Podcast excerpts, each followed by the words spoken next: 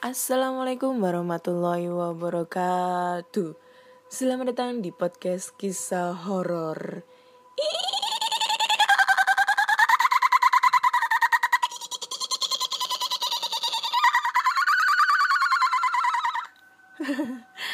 Ha, hari ini tuh aku happy banget, happy banget ya. Kenapa? Ya walaupun suaraku agak serak-serak dikit gitu ya, agak bindeng-bindeng dikit, sengau-sengau dikit, tapi aku tetap happy because eh di episode ke-25 ini podcast kisah horor udah mencapai 10.000 k plays. Oh, susah banget deh ngomongnya. Jadi, ah, belibet deh ngomongnya. Aduh, seneng banget deh. Sik, tarik nafas. Sik, sik yo. Jadi podcast kisah horor itu udah mencapai 10.000 k, eh 10.000 k, 10 k, ya atau 10.000 pemutaran dan podcast kisah horor sekarang udah mencapai peringkat 130. Wih, mantap. Tadi kan aku iseng-iseng ya, iseng-iseng ngecek di peringkat podcast dan ternyata podcast kisah horor ada di peringkat 130, guys. Ya ampun, seneng banget ini baru pertama kali aku so happy kayak gini. Aduh, terima kasih ya buat teman-teman semua. Oh iya. Terima kasih buat teman-teman semua uh, pecinta horor yang udah stay tune terus di podcast kisah horor, udah seneng banget ngedengerin cerita podcast kisah horor ataupun udah ngirim cerita ke podcast kisah horor. Uh, seneng banget gue. Beneran, sumpah, suar. Kewer-kewer. seneng, seneng, seneng, seneng banget. Jadi tadi tuh agak agak gemetar hatiku, hatiku bergetar jantungku tak karuan karena melihat itu semua. Aduh nggak nggak bisa kebayang ya. Oke langsung aja ya langsung aja langsung aja kita bacakan ceritanya. Kali ini aku akan bacakan cerita horor seperti biasa dengan Ana di sini yang akan membacakan cerita horor email berhantu yang sudah dikirimkan teman-teman melalui podcast kisah horor gmail.com ataupun di DM Instagram Ana Olive dan DM Instagram podcast kisah horor. Dan jangan lupa kalian langsung follow Instagramnya podcast kisah horor karena followersnya masih sedikit masih 30 orang. Ayo follow terus follow terus. Dukung podcast kisah horor. Weh mantap. Tanpa kalian podcast kisah horor gak ada apa-apanya. Dan podcast kisah horor kali ini sudah eksklusif di Spotify, Google Podcast, Apple Podcast, ataupun Anchor. Jangan lupa klik tombol follow agar kalian selalu update tentang cerita-cerita horor terbaru. Wih, langsung disambut suara tokek. Dan ini udah aku pilih ya, ada tiga cerita yang aku bacakan. Seperti biasa, dari email tokek. Aduh, sumpah nggak nggak kebayang ya senengnya pakai banget banget pakai seneng nggak tahu nggak bisa diungkapkan dengan kata-kata Oke, okay, Ana fokus, fokus, fokus, fokus. Ayo baca ceritanya, oke? Okay? Oke, okay, langsung aja kita bacakan ceritanya. Cerita pertama datang dari email. Langsung kita bacakan. Ceritanya waktu itu mama sama papa aku pergi. Katanya sih nggak pulang, mau nginep beberapa hari. Karena takut di rumah sendirian, akhirnya aku telepon om aku. Om, lagi di mana? Bisa di rumah teman. Kenapa lah? Bisa ke sini nggak? Mama sama papa pergi, katanya sih mau nginap. Oh ya sudah, tapi ke situnya sore ya, jawab om aku. Iya, tapi entar nginap ya, aku takut sendirian. Oke.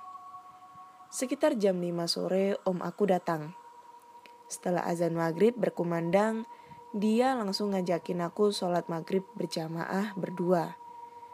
Seperti biasa, dia berwudu duluan, terus tungguin aku di tempat sholat. Dengan santai, aku juga wudhu terus menuju tempat sholat. Aku lihat si om ini kok tumben ninggalin aku. Dia sudah mulai sholat dan dalam keadaan lagi ruku. Aku pun bergegas cepat pakai mukena dan langsung ikut sholat. Sesudah sholat, kita pun berencana cari makan di luar. Di perjalanan, aku coba tanyain deh. Om, tadi kok tinggalin aku sholat sih? Lalu om aku menjawab, Maksudnya tinggalin gimana lah? Tadi kan kita sholat barengan. Lah, aku dateng terus lihat om sudah ruku kok. Terus heran dong si, si om aku. Masa sih lah?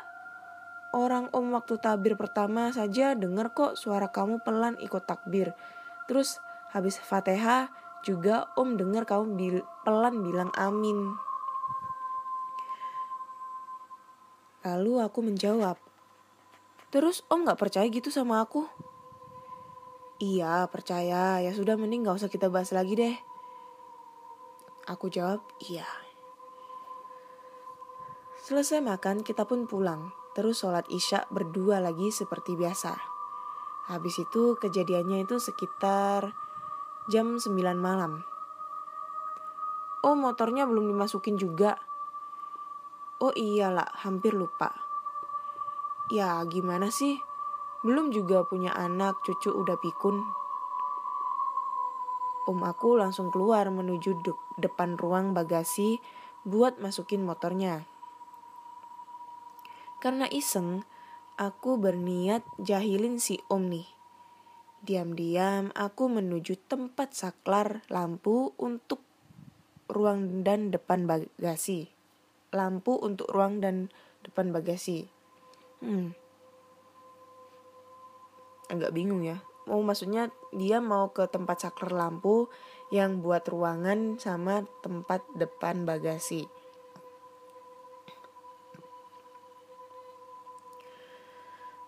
Saat si Om mau masukin motornya, aku matikan tuh lampunya.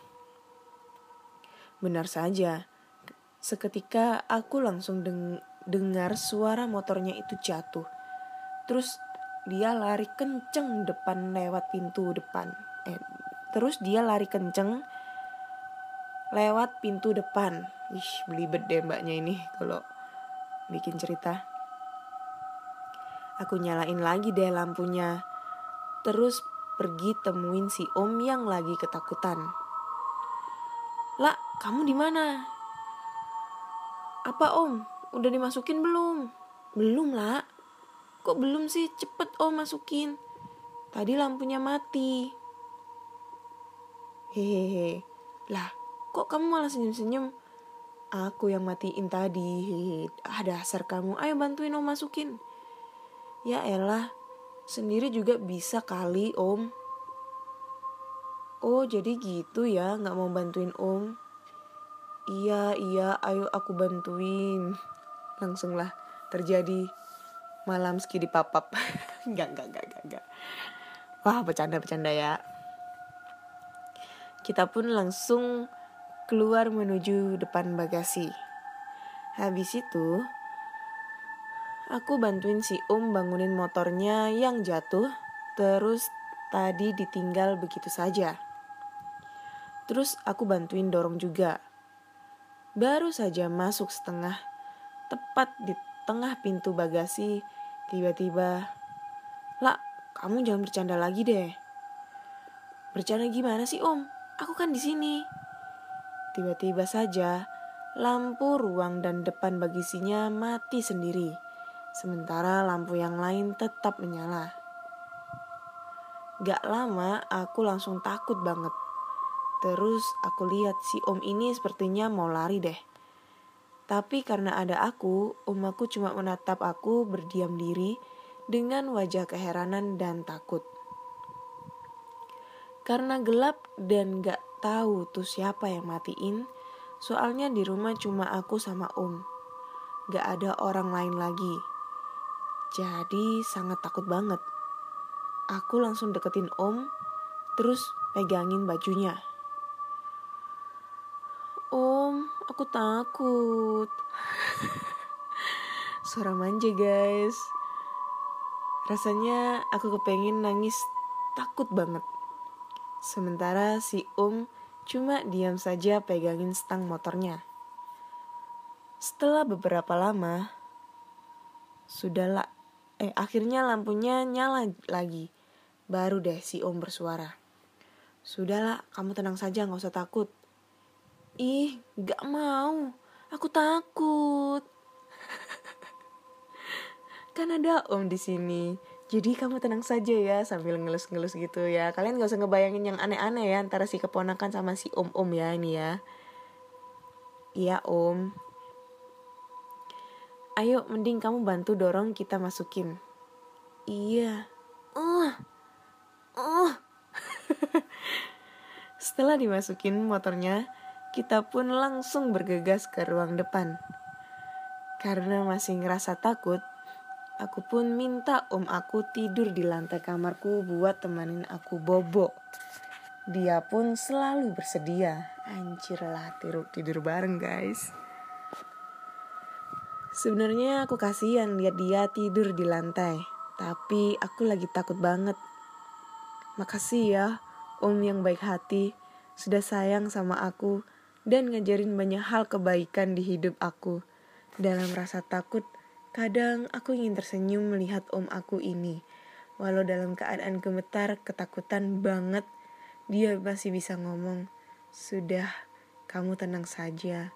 Gak usah takut, ada om di sini. Anjir lah. Setelah kejadian itu, aku gak berani lagi deh jail-jail lagi.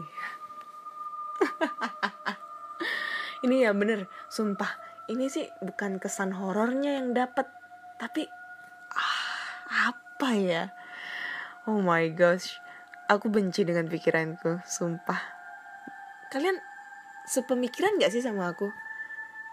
Kalau dengerin cerita kayak gini tuh beneran bukan horor yang kita dapat tapi ya ah om udahlah tenang aja. Ada om di sini kok Uh, so sweet. Mana lagi omnya tidur di bawah lantai, di kamar. Kan kita nggak tahu nanti bakal terjadi apa-apa antara om, om sama keponakan. Hmm, om si om, omnya belum nikah lagi. Aduh, om, om. Kenapa sih om? nggak, nggak, nggak bercanda-bercanda ya. Oke, makasih ceritanya buat Mbak Lala. Menurut kalian gimana ceritanya kali ini? Serem apa enggak? Kalau aku sih enggak kurang ya, enggak serem, malah enggak serem tapi malah ah, aku benci dengan pikiranku ini, sumpah aku benci dengan pikiranku.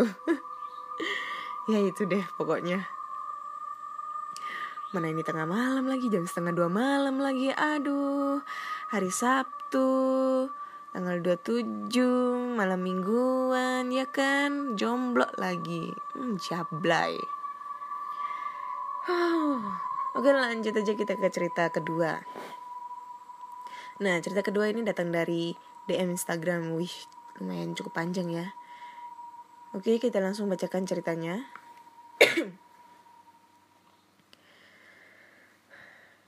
Di daerahku terkenal suasananya cukup angker. Jam 6 sore pun sudah sangat sepi.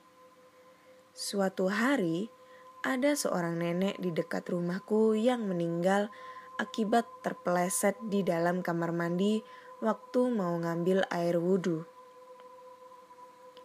Jarak rumahku sama rumah nenek itu cuma terhalang tiga rumah di depan rumahku. Setelah nenek itu meninggal, di daerah rumahku makin mencekam dan semakin sepi. Mungkin karena takut ya. Nah, malam Jumat pun tiba. Aku tinggal di kontrakan bersama bapak, ibu, kakak, dan adik yang masih berumur tiga tahun.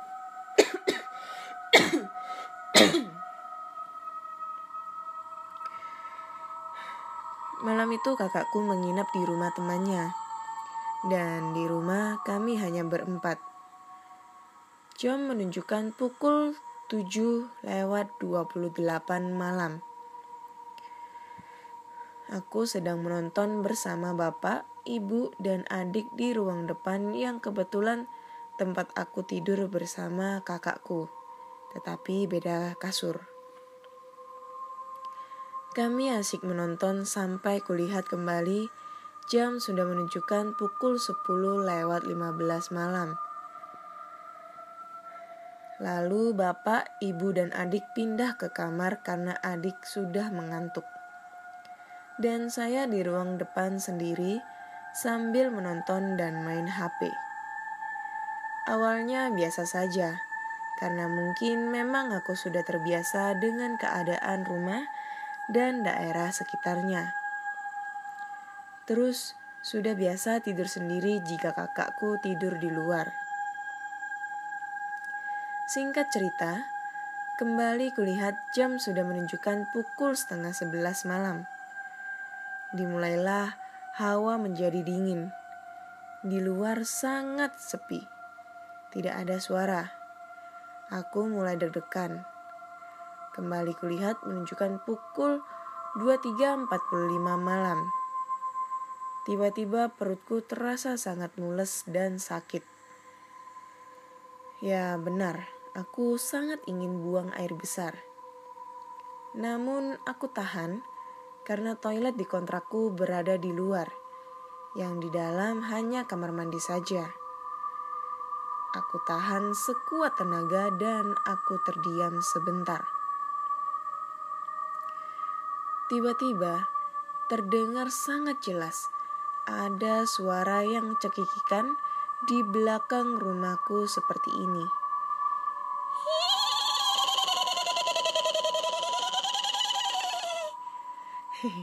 Anjing, merinding cuy. Aku yang ketawa, aku yang merinding. Sangat jelas itu suara hanya eh itu suara seorang nenek. Memang di belakang rumahku adalah kuburan. Saat mendengar itu, aku langsung deg-degan gak karuan. Takut banget. Keringat dingin bercucuran. Kulihat jam sudah pukul 12 malam. Benar-benar aku tak bisa bergerak sekali. Badanku kaku, sangat dingin. Aku mencoba menutup mataku, pura-pura tidur agar dapat menenangkan diri. Saat aku menutup mata, tiba-tiba di belakangku seperti ada yang mengawasiku dan perlahan-lahan mendekatiku. Astagfirullah, dan dia memegang kepalaku dengan erat.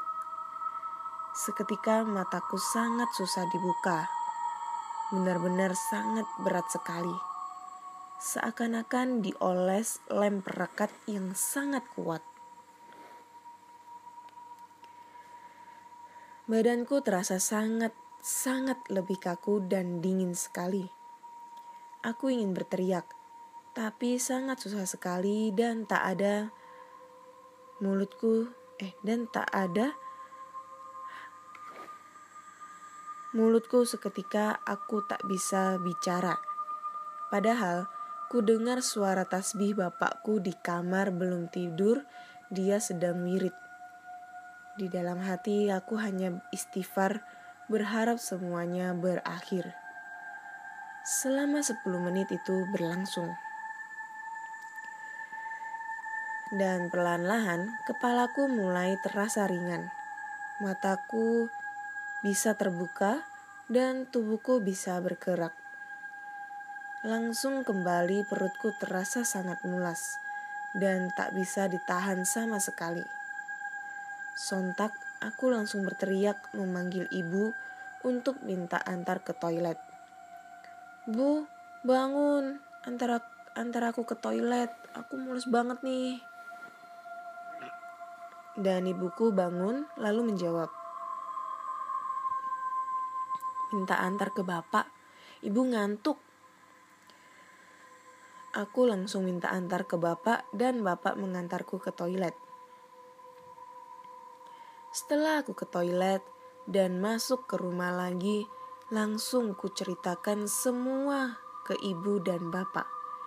Ibu awalnya tidak percaya, namun bapakku hanya tertawa dan mengiyakan bahwa memang arwah nenek yang meninggal itu masih berkeliaran di sekitar sini sebelum 40 hari.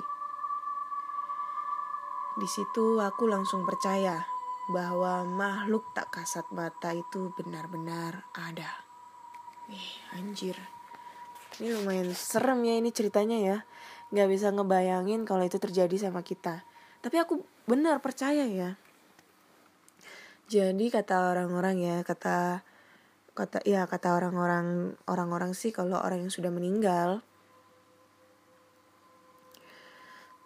selama tujuh hari atau 40 hari itu dia bakal berkeliaran di sekitar rumahnya. Dengan bermaksud untuk apa ya meminta maaf atau ngasih tanda kalau masalahnya ada yang belum selesai gitu atau mungkin ada sesuatu hal yang ingin disampaikan oleh oleh keluarganya yang ditinggalkan ataupun ada yang masih punya sangkut pautan gitu. Kayak gitu deh sebenarnya. Jadi masih berkeliaran. Jadi itu namanya apa ya jin horin. Horinnya itu masih berkeliaran. Raganya itu udah nggak ada di bumi tapi korinya itu masih ada. Katanya sih kayak gitu. Aku sih ya percaya nggak percaya ya tapi ya banyak yang bilang sih seperti itu. Kalau menurut kalian gimana? Percaya apa nggak kalau aku sih ya itu dari sih percaya nggak percaya ya. Antara percaya antara enggak. Kayak gitu deh. Biasanya sih yang ditemuin tuh ya yang yang inilah yang dipilih lah sama dia lah yang terutama yang terdekat lah sama dia kayak gitu. Anjir serem banget sumpah anjing banget ini ini aku udah jam setengah dua malam ini aku take nya ini ya. Oh ya jadi sebelumnya aku minta maaf ya kalau di setiap di videoku tuh selalu ada eh setiap di videoku setiap di podcast aku itu kalau ngebacain ceritanya selalu ada kejeda lama kayak aku diem lama gitu.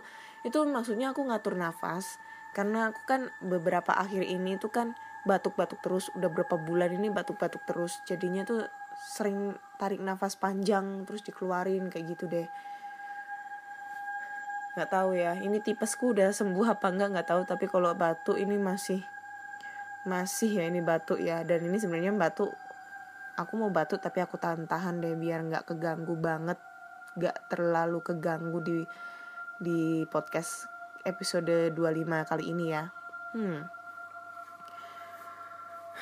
Oke lanjut kita ke cerita terakhir, cerita ketiga Datangnya dari email. Dan judulnya adalah Diikuti Arwah. Halo podcast kisah horor.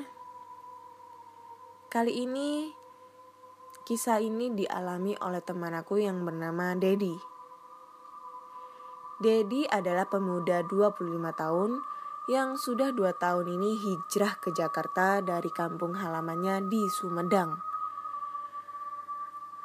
Kebetulan orang tua Dedi pindah rumah. Walaupun begitu, setiap lebaran atau ada waktu libur, Dedi selalu menyempatkan pulang untuk mengunjungi neneknya di Sumedang. Tetapi sudah sekitar lima bulan belakangan ini, Dedi menderita penyakit punggung. Punggung Dedi terasa sangat pegal sekali. Awalnya ia anggap itu hanya karena salah posisi tidur, tetapi tidak hilang-hilang. Dedi pun bersama kekasihnya sudah memeriksakan diri ke dokter. Tetapi dokter hanya memberikannya vitamin dan obat penghilang rasa sakit saja. Hasilnya tetap saja tidak menghilangkan pegal di pundaknya. Dedi pun mulai merasa putus asa dan memilih untuk mengabaikan penyakit itu. Sampai suatu ketika saat Dedi sedang mengadakan meeting untuk pekerjaannya, ia bertemu dengan seorang teman lamanya. Saat pertama bertemu, teman lama Dedi ini cukup kaget begitu melihat Dedi. Dedi pun memakluminya, mungkin karena sudah lama tidak bertemu. Tetapi, Dedi sangat terkejut ketika teman lamanya itu mengatakan, ia tahu jika Dedi sedang menderita sakit di punggungnya. Dedi pun menanyakannya lebih lanjut, tetapi temannya menolak dan mengundang Dedi untuk mendatangi seorang kenalan dari temannya itu agar bisa diketahui penyebab sakitnya tersebut. Dedi pun mengiyakan. Dan mereka pun membuat janji untuk bertemu lagi dua hari kemudian.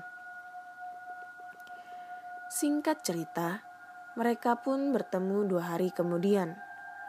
Setelah bertemu, Dedi dan temannya sepakat untuk mengunjungi rumah kenalan temannya di daerah Sawangan Bokor. Begitu sampai, Dedi sedikit terkejut karena ternyata kenalan temannya sudah sepuh. Dedi pun mengutarakan perihal penyakit yang sudah ia derita hampir satu tahun lamanya itu kepada laki-laki sepuh tersebut. Si kakek hanya tersenyum dan berkata, berkata, ada seseorang yang tidak rela berpisah dengan Muna. Dedi pun menanyakan identitas orang itu. Tetapi kakek itu hanya menjawab, sebaiknya kamu pulang, kunjungi dia, dan doakan. Insya Allah dia akan tenang. Kakek itu pun lalu terdiam. Sampai Dedi dan temannya permisi pulang kakek itu tidak mengatakan apa-apa lagi. Ketika sampai di rumah, Dedi termenung sendiri di kamarnya dan terpikir akan perkataan kakek tersebut. Kira-kira siapakah orang itu? Orang yang katanya tak ingin pisah darinya itu. Ketika Dedi sedang melamun, tiba-tiba saja rak bukunya mendadak roboh. Buku dan kertas-kertas pun berserakan. Ketika Dedi membereskan kertas itu, Dedi menemukan secarik surat yang menjawab segala pertanyaan Dedi. Surat itu dikirimkan oleh teman kecilnya yang bernama Wulan. Saat Dedi pindah ke Jakarta. Walau Wulan terlihat sangat sedih dan mereka masih saling menulis surat pada bulan-bulan awal kepindahan Dedi. Tetapi seiring berjalannya waktu, Dedi jadi sibuk dan tidak membalas lagi surat dari Wulan. Ditambah lagi, Dedi sudah mempunyai kekasih di Jakarta. Apakah Wulan yang kakek itu maksud? Pikir Dedi. Akhirnya keesokan sorenya, Dedi memutuskan pulang ke Sumedang untuk menemui Wulan. Sekalian berkunjung ke rumah neneknya. Tepat pukul 7 malam, Dedi sampai di rumah neneknya di Sumedang dan berniat menemui Wulan keesokan harinya. Esoknya, tepat pukul 11 siang, Dedi berangkat menuju ke kediaman Wulan. Begitu sampai di sana, orang tua pun orang tua Wulan pun menyambut Dedi. Tetapi ketika Dedi menanyakan keberadaan Wulan, ibunda Wulan menangis. Dedi pun bingung mengapa ibunda Wulan menangis. Dengan nada bergetar, ayah Wulan menceritakan bahwa Wulan telah meninggal karena motornya ditabrak truk sekitar satu tahun yang lalu. Dan sebelum Wulan meninggal, ia selalu mempertanyakan keberadaan Dedi dan mengapa Dedi tidak membalas suratnya. Oh, anjir lah. Gini amat ya ceritanya ya. Mendengar hal itu, keringat membasahi tubuh Dedi. Detak jantungnya tidak beraturan. Jadi penyebab punggungku sakit beberapa bulan ini adalah karena Wulan mengikutiku. Pikir Dedi. Bulu kuduk Dedi pun merinding. Jadi alasan kenapa temannya terkejut saat melihatnya adalah karena temannya melihat penampakan seorang wanita yang nyaplok di punggung Dedi. Anjing. Sumpah ini aku kira itu tadi itu yang nyaplok itu si neneknya. Dan mengikuti ke mana pun Dedi pergi. Dedi pun segera pamit pulang. Sesampainya di rumah neneknya, Dedi semakin cemas dan ketakutan akan hal itu. Akhirnya Dedi teringat ucapan kakek itu agar mendoakan Wulan. Saat itu juga Dedi melaksanakan sholat malam. Hal ini ia niatkan untuk mendoakan Wulan. Di dalam sholat itu Dedi meminta maaf karena tidak membalas surat-surat Wulan dan juga mengabaikan perasaan suka Wulan terhadap dirinya. Tidak lupa juga Dedi mendoakan agar Wulan tenang di alamnya. Setelah melaksanakan sholat, Dedi merasakan sesuatu yang aneh. Ia merasa kedinginan, padahal udara di kamarnya bisa dikatakan hangat. Dedi pun memutuskan untuk pergi tidur. Tetapi baru saja tertidur satu jam, antara sadar dan tidak sadar, Dedi merasa tubuhnya tidak bisa digerakkan. Begitu Dedi membuka matanya, Dedi melihat Ulan menduduki dadanya. Anjing, ini serem cuk. Saat itu Ulan mengenakan baju putih dan setengah wajahnya hancur-hancur cuk. Jadi kuntilanak gitu dia. Darah dari wajah Wulan yang terkikis sehingga rusak itu menetes ke wajah Dedi. Mata Wulan berwarna putih dan wajahnya terlihat pucat. Perlahan-lahan tangan Wulan yang beberapa jarinya sudah tanggal dan berlumuran darah itu mengusap wajah Dedi. Mata Dedi melotot. Jantungnya seakan terhenti. Tetapi Dedi tidak bisa menggerakkan tubuhnya sama sekali. Bahkan untuk membuka mulut saja, Dedi tidak mampu. Di dalam hati, Dedi terus membaca ayat-ayat suci Al-Quran. Sementara arwah Wulan men masih mendudukinya sambil mengusap-usap wajahnya. Sampai akhirnya Dedi pun tertidur di dalam ketakutannya. Tepat pukul 4 lewat 25 dini hari, azan subuh membangunkannya.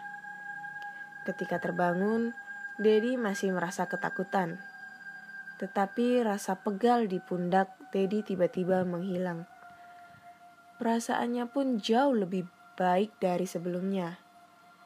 Ia sadar, mungkin saja Wulan sudah pergi dan tidak mengikutinya lagi. Sebelum pulang ke Jakarta, Dedi menyempatkan berziarah ke makam Wulan. Sahabatnya semenjak kecil itu. Di depan pusara Wulan, Dedi mengutarakan bahwa Wulan adalah sahabat terbaiknya, walaupun ia sudah tidak ada. Setelah itu, Dedi meninggalkan pemakaman dan kembali ke Jakarta. Hingga saat ini, Dedi tidak pernah lagi merasakan sakit punggungnya. Hah, ya ini asli ya ceritanya serem serem banget. Tapi nggak tahu ya ini real atau rekayasa? Aku nggak tahu ya ini ceritanya itu mirip banget kayak film di Thailand. Aku lupa ya film Thailand itu apa. Ini film jadul banget di Thailand itu aku pernah nonton. Jadi kalau yang di film Thailand itu dia itu punya pacar atau sahabat juga gitu loh terus mati cewek mati dan semasa hidupnya itu si hantu cewek ini berada di punggungnya si cowok itu nggak mau ngelepasin. Ada filmnya tapi aku lupa judulnya apa gitu. Jadi kelihatannya itu kalau di foto aja misalnya si cowok itu kan kalau ceritanya itu si foto itu gak salah fotografer gitu terus dia foto pakai polaroid polaroid ya? Iya foto yang langsung cetak itu loh polaroid polaroid ya itu ya. Aduh gak ngerti deh. Pokoknya foto yang langsung cetak itu jadi dia kayak ngefoto belakang dan ngelihat sosok wanita itu ngegandol gitu di belakang punggungnya. Itu kayak film cerita di Thailand tapi ini nggak tahu beneran cerita dari Dedi ini real atau rekayasa aku tak nggak tahu. Tapi kalau seandainya ini real anjir lah serem. Sumpah serem. Anjing serem ini. Nggak bisa ngebayangin ke kita itu ya kayak gimana uh, rasanya di dihantuin sama saya hantu yang suka sama kita pada masa semasa hidupnya gitu yang cintanya nggak terbalas terus pada saat ajalnya dia masih sempat nanyain orang tersebut tapi orang itu nggak tahu kalau dia udah meninggal dan menghantui dia selama setahun ini Ih, anjir serem sumpah. Oke okay, udah 35 menit aku ngebacain cerita dan menemani kalian udah sampai di sini dulu uh, di next episode ke-26 kita bacakan cerita-cerita lagi ya, cerita horor yang datang dari email ataupun DM Instagram. Dan sebelumnya aku mau mengucapkan terima kasih banyak banget buat teman-teman semua pencinta horor yang sudah mendukung ataupun mensupport podcast kisah horor yang sekarang udah mencapai 10k atau 10.000 pendengar ataupun sudah mencapai peringkat podcast ke 130 ya amazing. Aku sangat seneng banget peringkat 130 gak ngebayangin kalau sampai segitu ya peringkatku ya. Hampir hampir ini menyalip podcastnya si Gofar ini. Bang Gofar Oke, okay, terima kasih buat teman-teman semua yang sudah stay tune terus di podcast kisah horor. Dan jangan lupa uh, jika kalian suka dengan cerita-cerita horor lainnya ataupun video explore kalian langsung pantengin uh, mampir ke channel YouTube aku namanya Anna Olive. Jangan lupa subscribe like comment dan share. Di situ banyak banget video explore aku dan video pot cerita horor juga podcast horor. Jangan lupa dukungannya dan jangan skip iklannya dan jangan lupa ikutin terus video eh video episode terbaru di podcast aku dan yang sudah eksklusif di Spotify, Google Podcast, Apple Podcast ataupun Anchor. Oke, terima kasih sudah mendengarkan dan sampai jumpa.